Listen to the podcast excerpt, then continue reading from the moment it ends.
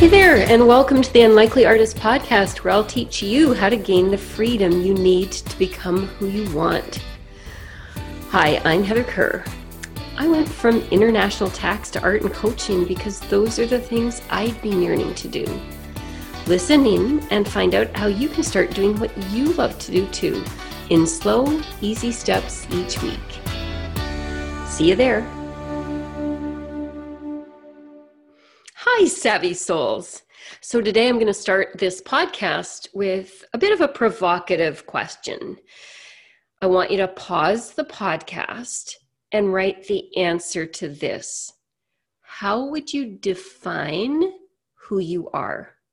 So, I want you to write the first three to five phrases that come to mind and then come back and join me here.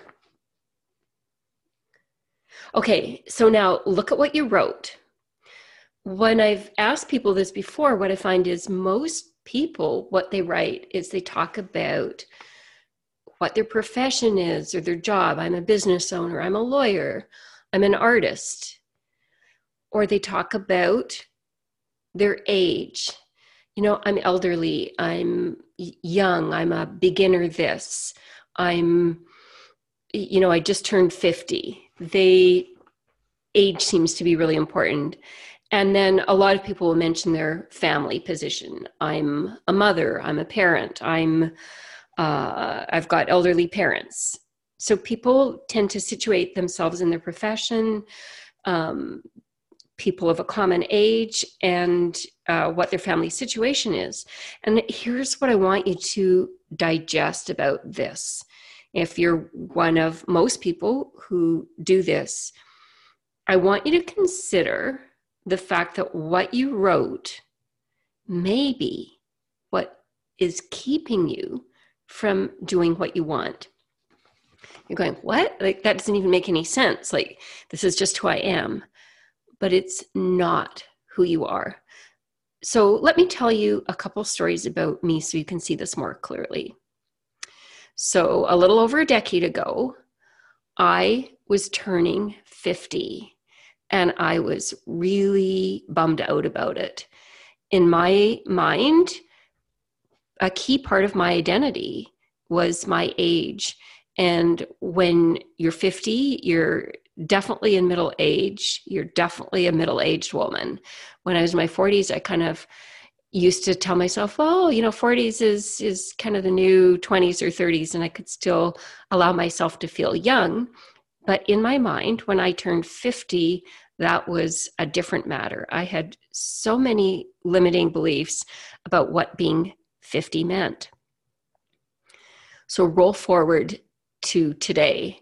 I'm 61, and honestly, I've never felt younger, I can tell you that I was definitely way more matronly, may, way more rigid and feeling restricted when I was in even my 30s.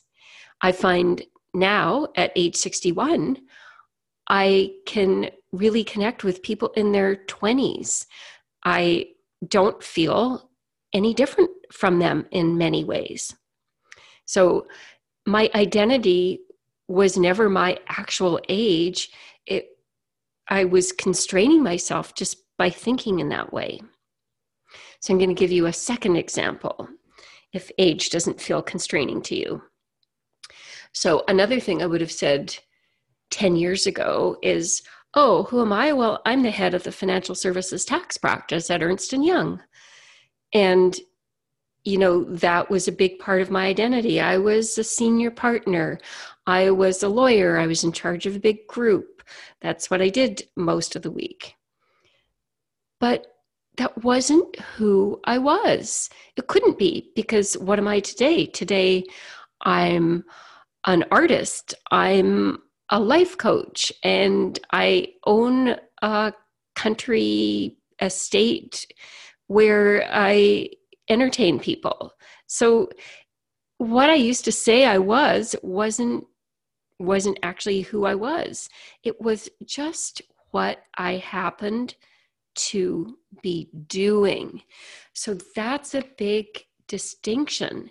You're not what you do, it's not what your current role is it's um it's who you are is what we're trying to get to. So when you define yourself by your position and your role it's kind of like you're a horse wearing blinders. You know how horse have those people put those flaps on the side of their horse's eyes so the horse can't see anywhere but forward. It can't see the side.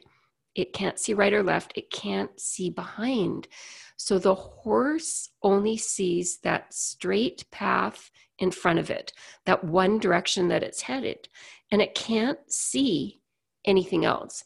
So when you define yourself by your current role, your current job, your current age, you're seeing yourself in a super restricted way that is not allowing you to see directions you could be headed, not allowing you to see all, all the possibilities that are available to you. I'm going to throw one more example at you.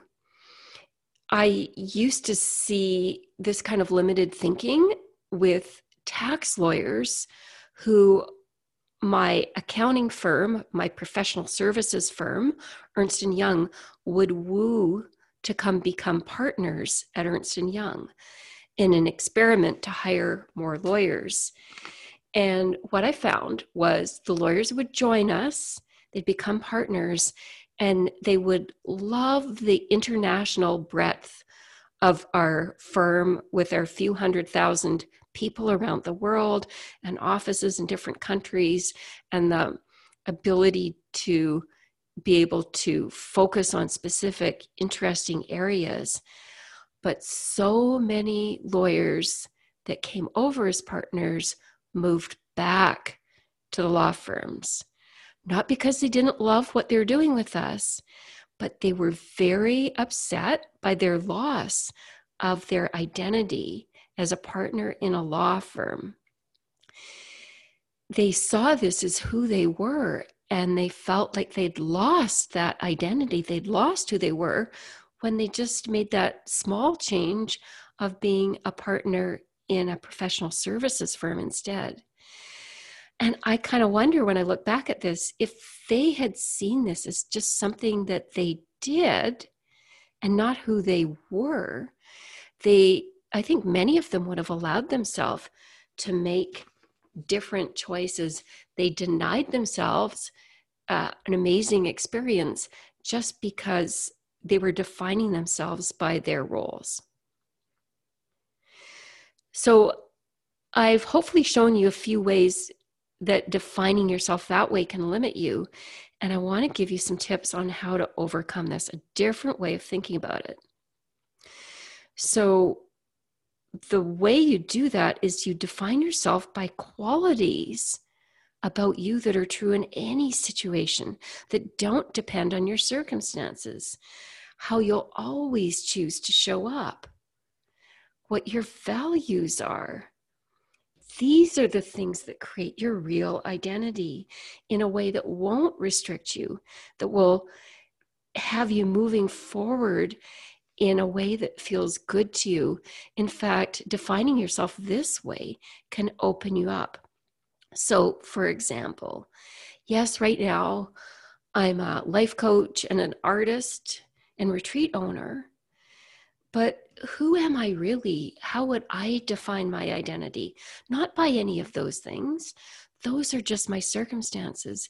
But here's how I do define myself I'm a person who always has kind of a vision, who always has big ideas.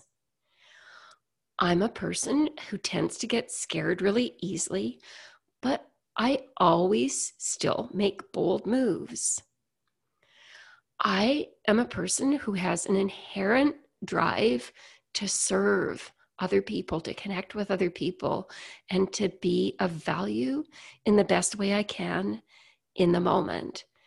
And finally, I'm a person who's guided by my connection to spirit and my spiritual beliefs.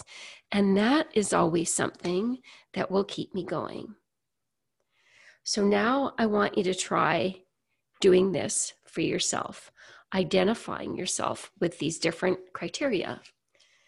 So, here's what I want you to do. Here's the small step you can take this week as you think about it. Can play this back and ponder these specific questions that will help you point to the answers to my question. So, ask yourself, who are you if you strip away all the roles you've assumed? What are you so certain about yourself that would be true in any circumstance? What about you impresses you? How will you choose to always move forward in any situation? What's the miracle that's true about you? What does a spark inside you tell you about who you are and can be in the world? What ways of being are consistent with your values? So, this is the work I'd love you to do this week. Hey, if you enjoyed what I said today, hit subscribe so you won't miss another episode. And if you really enjoyed it, hop on over and do an iTunes review to help other people hear it. If you do your review during the first four weeks, you'll be eligible for something really fun and useful. It's a free one on one dream analysis session with me where I'll help you access your inner wisdom. And if you don't dream, no problem. I have something else up my sleeve to help you gain fascinating insight in just one hour. So do a review, take a photo of it, and post it on social media or send me a DM. I've set all the details for this contest out in the show notes below.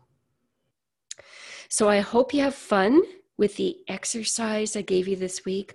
All these questions about who you are and do let me know if you found this to be useful or if there's anything else you'd love to hear in this podcast. And see you all next week.